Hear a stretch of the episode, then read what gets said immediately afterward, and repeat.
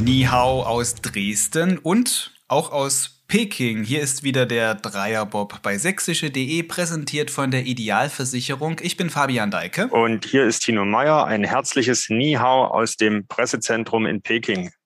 Es ist heute der siebente Wettkampftag bei den Olympischen Spielen. Wir sind also so um und bei ja bei der Hälfte dieser Olympischen Spiele angekommen, Tino. Vielleicht nehmen wir einfach mal, auch wenn es noch nicht genau exakt die Hälfte ist, das doch schon mal zum Anlass, um hier im Dreierbob sowas wie eine Zwischenbilanz zu ziehen. Wie fällt denn so dein Zwischenfazit aus, vielleicht für dich persönlich vor Ort ähm, und ja auch aus sportlicher Sicht, aus sportlicher Sicht natürlich? Ja, ich muss sagen, für mich war vorgestern sozusagen schon Bergfest. Ich war ja schon drei Tage vor Beginn äh, der Spiele, also vor der Eröffnungsfeier hier in Peking und habe da vorgestern festgestellt, Mensch, es ist schon die Hälfte rum. Das ging aber schnell. Olympia hat ja gerade angefangen.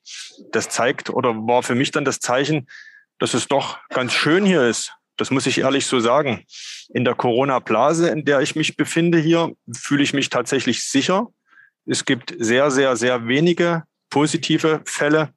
Man muss ja an dieser Stelle immer wieder sagen, täglicher Corona-Test für alle, täglich Temperatur messen und in eine App eintragen. Das funktioniert alles sehr gut.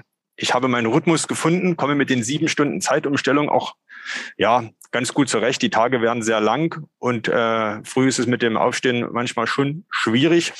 Das liegt ganz einfach daran, dass die Entscheidung im Eiskanal hier in Yangqing, wo die Schlittenwettbewerbe ausgetragen werden, also Rodeln, Skeleton und Bobfahren, dass die Entscheidungen dort sehr, sehr spät fallen. Da muss man wissen, der olympische Zeitplan ist ein streng getakteter. Am Vormittag finden die Hallenwettbewerbe oft statt, am gegen Nachmittag dann die Wettbewerbe im nordischen Bereich, Skispringen, Biathlon, nordische Kombination und am Abend die Entscheidung im Eiskanal. Und das führt eben dazu, dass die Sieger hier oft gegen erst 22.30 Uhr, 23 Uhr gekürt werden. Hm, und wenn du dann halt so einen ganzen Tag abdeckst, bedeutet das dann durchaus auch schon so ein bisschen wie rund um die Uhr äh, wach sein und arbeiten. Ja, das ist das besondere äh, Flair, das Olympia ausmacht. Und es ist ja auch schön. Mhm. Ähm, du sprichst auch damit ja etwas an, so dieses Zeitverschieben und anderen Rhythmus annehmen, was viele Athletinnen und Athleten uns auch erzählt haben, dass eben sie sich angepasst auf die Wettkampfzeiten dann auch so ja ihren Tag gestalten, essen, ins Bett gehen. Und das ist auch ein ganz interessanter Aspekt, der, den hast du aus einem Gespräch mitgebracht, das du mit der Dresdner Short-Trackerin äh, Anna Seidel geführt hast, nämlich gestern. Würde ich direkt jetzt mal überleiten zum Hauptthema unseres Dreierbobs heute, nämlich deinem Gespräch mit Anna Seidel. Sie hat dir dort auf jeden Fall viel erzählt, auch von ihrem Ablauf vor Ort in Peking, wie sie sich vorbereitet auf ihren Wettkampf, der ja dann erst kommende Woche Mittwoch beginnt wenn ich richtig das jetzt äh, auf dem Zettel habe. Und zu diesem Interview, bevor wir das jetzt hier gleich zeigen oder zum Hören geben, noch eine kurze Ergänzung, weil die, die Aufnahme war etwas, ja, eigenartig. Ja, das sind die Besonderheiten hier bei diesen Olympischen Corona-Spielen unter den strengen äh, Corona-Maßnahmen. Man muss sich das so vorstellen, man kann, äh, anders als man das vielleicht äh, in Deutschland manchmal so hat oder bei kleineren Events, nicht einfach zum Sportler hingehen und mit dem sprechen, selbst wenn beide Seiten das möchten, sondern es gibt vorgesehene Interviewzonen und die sind wesentlich größer und wesentlich strenger reglementiert, als man das zum Beispiel in Deutschland von der Fußball-Bundesliga kennt. Da gibt es feste Wege, die jeder Sportler zu laufen hat und, und Bereiche, wo man sich trifft. Du hast es gesagt, ich war gestern mit Anna Seidel verabredet, 17.30 Uhr. Die Anna war da, ich war da, zwei Meter voneinander getrennt, jeweils hinter Gittern. Dazwischen steht ein Volontier mit einem Tablett. Dort legt man dann sein Aufnahmegerät drauf und der Volontier reicht es weiter, legt es auf den äh, Tisch, der vor dem Sportler steht, ab und ja, man ruft seine Frage sozusagen dem Gesprächspartner zwei Meter äh, äh, Entfernung zu. Und der antwortet ganz normal. Man hat dann das Gespräch sozusagen auf dem Aufnahmegerät. Alles etwas skurril, weil man muss wissen, wir waren da in dem, in der Mixzone beide allein mit einem Volontier, der auch aufgepasst hat, dass wir jetzt nicht etwa die Regeln verletzen. Und ja, es fühlte sich schon etwas komisch an. Und man muss dazu sagen, man hört halt in diesem Interview eigentlich nur sie und dich überhaupt nicht, weil du natürlich zu weit weggestanden hast, um noch von diesem Aufnahmegerät gehört zu werden. Deshalb machen wir das bei dem Interview etwas ungewöhnlich. Wir hören die Antworten von Anna Seidel und in der Nachvertonung habe ich deine Fragen dann nochmal nachgesprochen. Also, los geht's. Hier hören wir das Gespräch mit Anna Seidel. Ja, Anna Seidel, vielen Dank, dass du dir kurz nach dem Training die Zeit für ein Gespräch im Dreierbob nimmst.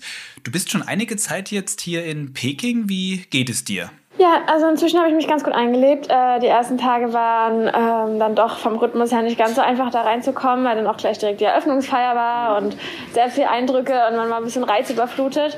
Aber jetzt geht es eigentlich ganz gut und das Training läuft eigentlich auch gut. Ähm, genau, ich bin jetzt, ich habe natürlich jetzt die ganzen anderen Events schon angeschaut, die anderen Strecken und will jetzt auch gerne endlich mal laufen, weil je länger man dann hier ist, desto mehr denkt man irgendwie drüber ja. nach. Also es reicht dann auch, wenn man will, dann auch loslegen. Seit dann bist du genau schon in Peking. War das jetzt dein erster Trainingstag hier an diesem Donnerstag? Nee, also man, ich bin ja jetzt schon eine Woche hier und in der großen Halle waren wir jetzt, glaube ich, schon zum dritten Mal und ansonsten immer in der kleinen Halle. Man hätte, glaube ich, schon vier Wochen vorher gefühlt ähm, so. trainieren können. Also das ist dann nicht so. Außer Training, was hast du dir schon angesehen bei den Spielen?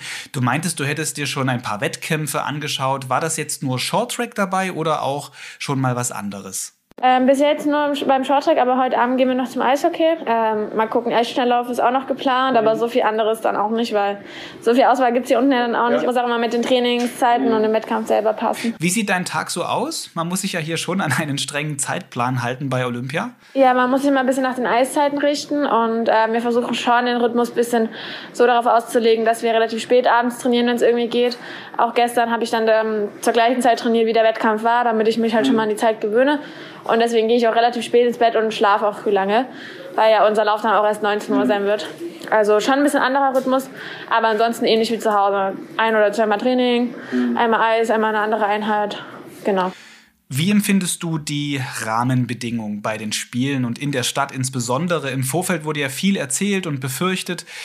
Äh, du bringst jetzt die Erfahrung von zwei Olympiateilnahmen schon mit. Kann man da etwas vergleichen? Doch, ich fühle mich sehr wohl. Also vor allem der Standard in den Wohnungen oder in diesen Apartments ist echt also viel besser als erwartet von China.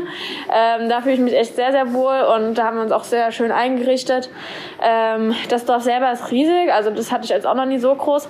Das ist alles sehr weitläufig, aber ähm, ich inzwischen gewöhnt man sich, weiß man, wo man hin muss zum Testen oder heute hatte ich Dopingkontrolle und so. Also ich fühle mich schon wohl und äh, habe mich da jetzt auch eingefunden. Jetzt mal speziell deine Situation. Du bist alleine als einzige deutsche Short-Trackerin hier angereist. Du bist also eine Einzelkämpferin. Wie muss man sich das vorstellen? Musst du alles irgendwie jetzt alleine managen oder ist da noch ein Trainer dabei? Genau, ich habe ja meinen Trainer, also eigentlich ist es ja mein äh, Materialcoach, mhm. ähm, der jetzt aber auch das andere Coaching übernimmt, weil ich eben nur eine Person, äh, Person ja. auswählen durfte.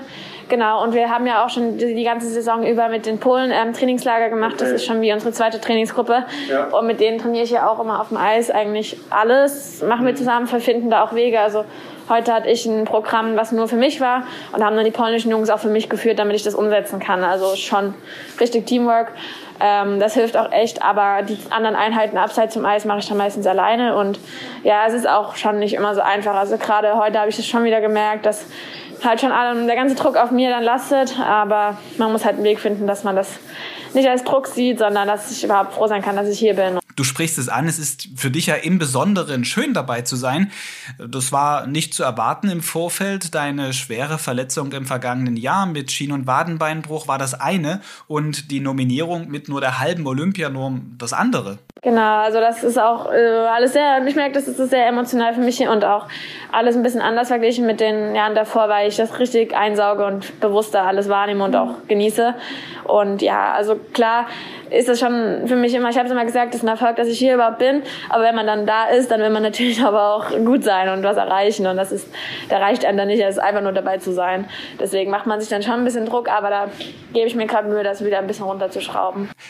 Was müsste denn passieren, damit du nach den Spielen auch mit dem Ergebnis zufrieden bist? Ja, also ich habe das gerade auch mit meinem Trainer nochmal besprochen. Also ich glaube, am wichtigsten ist mir, dass ich zeigen kann, was ich drauf habe. Das war halt 2018 das Ding, dass ich auch super fit war und durch irgendwelche Stürze oder Penalties einfach gar nicht die Gelegenheit bekommen habe, überhaupt erst meine Leistung abzurufen. Und wenn ich das morgen, äh, morgen, dann in der Woche möglich ist, dann bin ich schon happy. Natürlich will hier niemand in der ersten Runde rausfliegen und ich will auf jeden Fall mindestens eine Runde weiterkommen. Ähm, das heißt ein Halbfinale, aber es ist leider Shorttrack, da kann man nicht wirklich was vorhersagen, da kann super viel passieren. Man hat jetzt auch bei den, Welt äh, bei den Wettkämpfen gemerkt, dass alle sind nervös. Olympia sind andere Gesetze. Mhm. Deswegen hat man da nie wirklich eine Garantie. Ähm, aber ja, ich glaube, ich bin schon zufrieden, wenn ich zeigen kann, was ich aufgeholt habe am Training. Du sagst, Olympia hat eigene Gesetze. Julia Taubitz, die sächsische Rodlerin, sie musste das als Favoritin jetzt hier bei ihren ersten Spielen erleben. Sie ist gestürzt hat das dann auch so festgestellt mit diesen eigenen Gesetzen und mit uns im Podcast darüber gesprochen. Vor diesem Hintergrund, hilft es dir, dass du das alles schon zweimal erlebt hast? Eigentlich schon, aber äh, das sind ja trotzdem wieder vier Jahre, die ins Land gegangen sind und man wächst ja dann auch und dadurch auch die Ansprüche. Aber ich muss schon sagen, dadurch, dass ich jetzt diesmal eben die Verletzung habe, ist es vielleicht auch ein bisschen einfacher als vielleicht noch 2018. Aber doch, es hilft schon, diese Erfahrung zu haben, auch gerade so mit diesen Medien und dieser ganze Stress, was es noch drumherum gibt. Ähm, das hilft schon doch. Äh, noch ein Olympia-Vergleich. Vor vier Jahren Südkorea da ist Shorttrack Nationalsport und hat einen sehr hohen Stellenwert. Wie ist das in China? Wie ist das hier? Wie nimmst du das wahr? Auch sehr, sehr hoch. Also ich würde schon auch sagen, die Nummer eins. Ähm, wir waren ja auch bei der Eröffnungsfeier und da wurden dann so Athleten geehrt aus China, die eben große Leistungen erbracht haben. Die durften dann verschiedene Flaggen oder so bringen. Und da war wirklich 90 Prozent, das waren irgendwelche Shorttracker, die mal Goldmedaillen gewonnen haben. Und man merkt auch in den ganzen Werbungen oder so, überall sind die ja, chinesischen Shorttracker auf irgendwelchen Plakaten. Also man merkt schon, dass die auch ganz schön unter Druck stehen. Also genau, auch viele Zuschauer jetzt immer gewesen. Schon schön für uns, dass auch die Aufmerksamkeit da ist. Der große Unterschied zu Korea ist, dass ähm, die chinesischen äh, Zuschauer eigentlich nur für ihre eigenen Leute applaudieren. Deswegen ist es trotzdem ruhig, wenn kein Chinese im Lauf ist. Das war in Korea ein bisschen cooler. Da wurde einfach für jeden sich gefreut. Aber es ist schon ein sehr großer Stellenwert. Von diesem Standpunkt aus betrachtet, dass der Stellenwert für Short Track höher ist, findest du es gut, dass erst in Südkorea und nun in China die äh, Spiele stattfinden? Ja, das stimmt. Obwohl ich mir schon gewünscht hätte, trotzdem mal ein bisschen näher zu Hause zu sein. Also ich mag auch irgendwie Europa mehr, aber also als, als Läufer und so. Aber ich glaube, am Ende haben wir da nicht viel mitzureden und wir wussten, das wird hier sein. Und es gibt trotzdem noch schlimmere oder schlechtere Orte, denke ich. Und jetzt nicht nur das Sportliche gesehen. Corona ist ja das Thema, das diese Spiele umgibt. Es ist überall präsent. Wie nimmst du das alles wahr? Es ist schon anders. Also das ist ja nicht irgendwie äh, zu leugnen. Das, es gibt kein deutsches Haus. Es ist ähm, einfach alles viel mehr auf Abstand. Ähm, man hat zwar, man findet sich zusammen, aber man sieht auch gar nicht wirklich, okay, wer ist es gerade, weil ja alle sehen irgendwie gleich aus unter der Maske. Also es ist schon anders. Ich bin auch froh, dass ich da nochmal zweimal normale Spiele mitmachen konnte. Aber nichtsdestotrotz muss ich sagen, ist es fast besser als gedacht trotzdem vom Flair. Also in der, die Atmosphäre im Dorf ist trotzdem richtig gut und ich meine, man kann ja trotzdem bei anderen Leuten zuschauen, als, als Athlet zumindest. Ja. Genau. Also ist schon okay. Letzte Frage. Wir sind gerade rund 7000 Kilometer entfernt von Dresden, von zu Hause. Hältst du Kontakt? Telefonierst du? Auf jeden Fall. Also ich bin schon ein Mensch, der auch da viel dann trotzdem noch nach Hause telefoniert, weil es gibt auch Leute, die sind dann hier und äh, ja, das war's. Aber nee, also ich brauche das auch und mache das auch bei den Weltcups so und das hilft mir auf jeden Fall. Und das WLAN ist gut, deswegen. Das war Anna Seidel. Vielen Dank für dieses Gespräch im Dreierbob. Ja, soweit also das Gespräch mit der Dresdner Shorttreckerin Anna Seidel. Am Mittwoch startet sie, wie gesagt, in ihre Wettkämpfe. Ihr Ziel ist erst einmal ins Halbfinale zu kommen, das heißt im Vorlauf zu überstehen. Interessant fand ich in diesem Gespräch übrigens aber noch einen ganz anderen Aspekt, nämlich wie das Training funktioniert, dass sie da zusammen mit der polnischen Mannschaft, mit polnischen Sportlerinnen und Sportlern da unterwegs ist. Das ist doch auch so ein, ja, so ein, so ein typisch olympisches Ding, dass dann halt sich so auch nationübergreifend Menschen zusammentun. Und im Shorttrack insbesondere ist ja die Situation in Deutschland die, dass es eigentlich nur die eine momentan gibt. Na, sagen wir mal so, sie ist zumindest mit Abstand die beste und eben auch die einzige, die sich jetzt für diese Spiele hier in Peking qualifiziert hat. Zwar hatte sie auch nur die halbe Norm, aber der Deutsche Olympische Sportbund hat sie dann doch äh, nominiert, was natürlich äh, auch für reichlich Druck sorgt. Dazu muss man sich das vorstellen, die Rolle als Einzelkämpferin hier ganz allein zu sein in, in, in dieser großen Stadt. Das ist, das ist sicherlich auch nicht ohne. Wobei natürlich mhm. ein Trainer dabei ist, äh, Physio-Team und so weiter. Aber wenn man als Sportler ganz alleine ist, äh, das darf man nicht unterschätzen. Ich meine, es gibt zwar immer noch das, das Team D, das die deutsche Mannschaft irgendwie, aber in ihrer Disziplin die einzige zu sein, das ist schon irgendwie etwas Besonderes. Was man auf jeden Fall festhalten kann, ist, dass Anna Seidel ja dann genauso wie du als Einzelkämpfer unterwegs ist. Du bist das Team Tino Meyer, du bist für dich selbst verantwortlich, du bist der einzige Redakteur, der von von der sächsischen Zeitung, von sächsische.de nach äh, China geflogen ist und du musst da jeden Tag ganz fleißig deine Daten in eine App eintragen. Wer diesen Podcast verfolgt, der hat es schon mal gehört, dass, was du da alles tun musst. Ich könnte ja natürlich mal mir auch hier Unterstützung suchen, Leute, die für mich die Texte schreiben. Wobei, wenn man ganz ehrlich ist, haben wir natürlich oder habe ich natürlich auch Unterstützung. Hier gibt es Presseagenturen, äh, die auch die eine oder andere Info sozusagen recherchieren, die dann für die tägliche Arbeit hilft. Das ist so ähnlich, wie wenn die polnische Mannschaft für Anna Seidel Tempo macht. So kann ich äh, manchmal auf recherchierte Fakten der äh, Presseagenturen hier zurückgreifen. Also auch da ein Ineinandergreifen. Vielleicht nochmal vorausgeblickt, wir haben jetzt gesagt vorhin, es ist um und bei Halbzeit. Was kommt jetzt noch in den nächsten Tagen aus deutscher Sicht, wo man auf jeden Fall ein Auge drauf haben muss? Ja, wir haben ja oder wollen ja Bilanz ziehen und die erste Hälfte dieser Spiele war aus sportlicher Sicht äh, schon sehr erfolgreich. Vor allen Dingen im Eiskanal gab es ja vier Olympiasiege, dazu zweimal die Silbermedaille. Und so kann und soll es auch weitergehen, gerade im Eiskanal. Wir haben jetzt die Skeleton-Entscheidungen. Heute fahren äh, zwei Deutsche um die Medaillen. In Führung liegt der Oberhofer Christopher Krother, auf Platz zwei der Dresdner Axel Jung. Das sieht sehr gut aus. Morgen fällt die Entscheidung im Frauenskeleton. Auch da sind äh, gleich drei deutsche Fahrerinnen sehr gut platziert. Und am Montag beginnen oder fallen die ersten Entscheidungen im Bob. Auch da sind die Deutschen allen voran Francesco Friedrich äh, nicht nur sehr gut, sondern auch äh, sehr großer Favoriten. Das heißt, da könnte in den nächsten Tagen in der zweiten Hälfte dieser Spiele auch sportlich noch einiges passieren. Nicht vergessen wollen wir die anderen Disziplinen. Biathlon, Skispringen, auch da gab es in der ersten Hälfte schon Erfolge und in der zweiten Hälfte noch genügend Wettbewerbe, dass noch die eine oder andere Medaille dazukommt. Du wirst natürlich dann auch gut daran tun, dass du deinen Weg auch weiterhin jeden Tag zum Eiskanal dann findest, weil ja dort dann auch wahrscheinlich noch die ein oder andere Medaille dazukommen wird. Eine wichtige Sache habe ich natürlich vergessen, vielleicht das emotionale sportliche Highlight dieser ersten Woche. Und zwar die Entscheidung in der nordischen Kombination. Vincent Geiger mit einem sensationellen Schlussspurt von, glaube Platz 11 losgelaufen, am Ende Olympiasieger geworden, auf dem letzten Kilometer alle überholt, die noch vor ihm waren. Das war, glaube ich, aus sportlicher Sicht, aus emotional sportlicher Sicht der Top-Moment dieser ersten Woche. Und verbunden, das ist diese ganze äh, Tragik, Triumph und Tragik. Äh, das Thema hatten wir ja diese äh, Woche auch schon hier im Podcast. Seine Teamkollegen Terence Weber und Erik Frenzel, die äh, beide ebenfalls durchaus als Favoriten galten, haben das Rennen aus der äh, Quarantäne erlebt. Sie wurden ja bei der Einreise positiv getestet und verbringen, haben jetzt diese erste Hälfte der Spiele in einem Isolationshotel verbracht. Es gibt äh, durchaus Hoffnung, dass sie in der zweiten Woche rauskommen. Aber mit jedem Tag, wo dieser berühmt-berüchtigte CT-Wert nicht erreicht ist, schwinden natürlich auch die Chancen. Was will ich sagen? Auch in der zweiten Woche die nordischen Kombinierer, da ist äh, vielleicht äh, sportlich noch das eine oder andere zu erwarten. Hm, und dann muss man eben schauen, ob Terence Weber und oder Erik Frenzel da dabei sein können. Aber es sieht momentan ja dann eher nicht danach aus, wenn ich das jetzt so richtig verstehe, was du sagst. Ja, meine, die Hoffnung, die stirbt zuletzt, so abgedroschen diese Phrase ist. Aber die Regeln hier sind sehr, sehr streng. Der CT-Wert von 35 muss erreicht sein und es müssen entsprechend negative PCR-Tests vorliegen.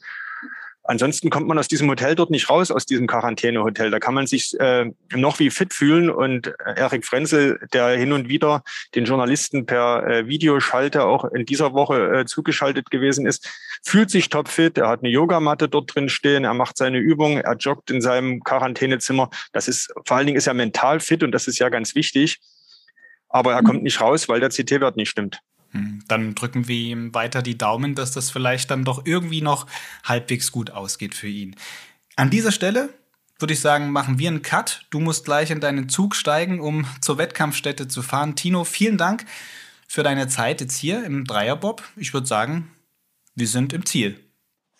Sozusagen der ja, Halbzeit, zwei von vier Läufen. Wer es am Eiskanal, äh, ja, haben wir geschafft und ich denke auch, wir liegen in guter Position. Damit geht diese Folge Dreierbob zu Ende. Am Ende wie immer noch der Hinweis rund um die Uhr oder nahezu rund um die Uhr sind Sie auf sächsische.de in einem Newsblog zum Thema Olympia zu allen Entscheidungen, die fallen, informiert. Und weiter geht es hier im Dreierbob am kommenden Montag. Bis dahin, Ihnen alles Gute. Tschüss.